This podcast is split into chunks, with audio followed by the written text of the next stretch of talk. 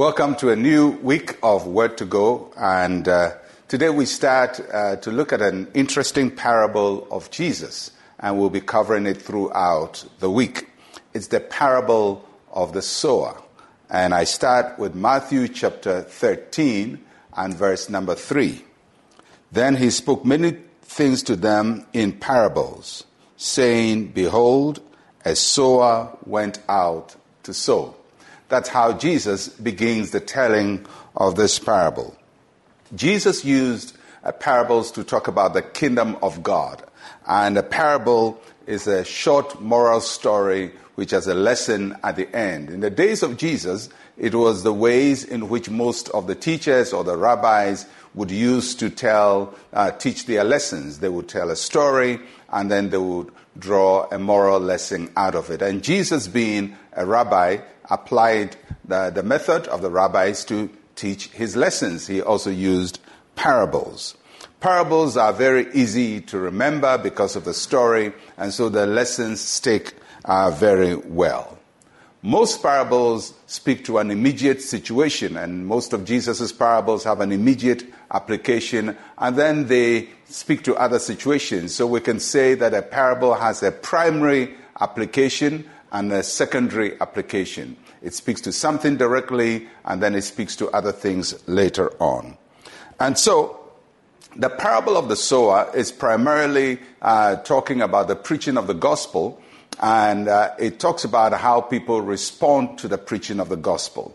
But we can also apply the principles of the parable to how people respond not only to the gospel, but to new ideas that come to them, new knowledge, new information, and how people respond to that. So you see a primary application towards the gospel, but it can have a secondary application to other uh, new ideas that are, are shared with us. In this parable, uh, there are three factors we would look at, uh, three images. The first is the sower. And uh, the, so Jesus starts the parable by saying, A sower went out to sow. So the sower is the person who goes out to do this work. He's the one who goes about preaching the word of God or spreading a new idea. He is the main person who is making things happen at this time. So there is the sower. And then the second thing is that the sower went out to sow implied a seed. So there is the seed. And throughout the parable, you see seed being mentioned. The seed is the word of God. And so the sower goes out with the word of God to sow the word of God. Uh, but as we said in a secondary application, it could also mean a new idea. It's interesting that the, Jesus describes the word of God as seed. Seed is tiny, it looks insignificant, but it packs a lot of power because within every seed is a forest. And that is the potential that comes out from the Word of God. The gospel may seem simple uh, and insignificant, but it packs a lot of potential to transform individuals and nations and the whole world. So there is the seed. And then there is the soil. The sower went out to sow. He definitely sowed in a soil. And the soil is the attitude with which people receive the Word of God.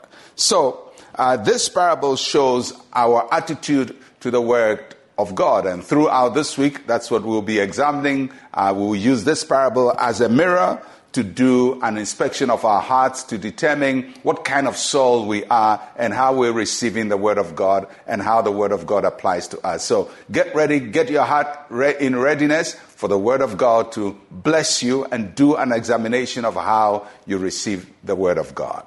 Let's share a word of prayer together. Say with me, Heavenly Father, thank you for the power of your word.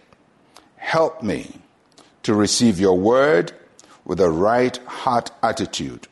In Jesus' name, amen and amen. Well, that's the introduction to our lesson throughout this week. I'm Pastor Mensa Otabil. Shalom, peace, and life to you.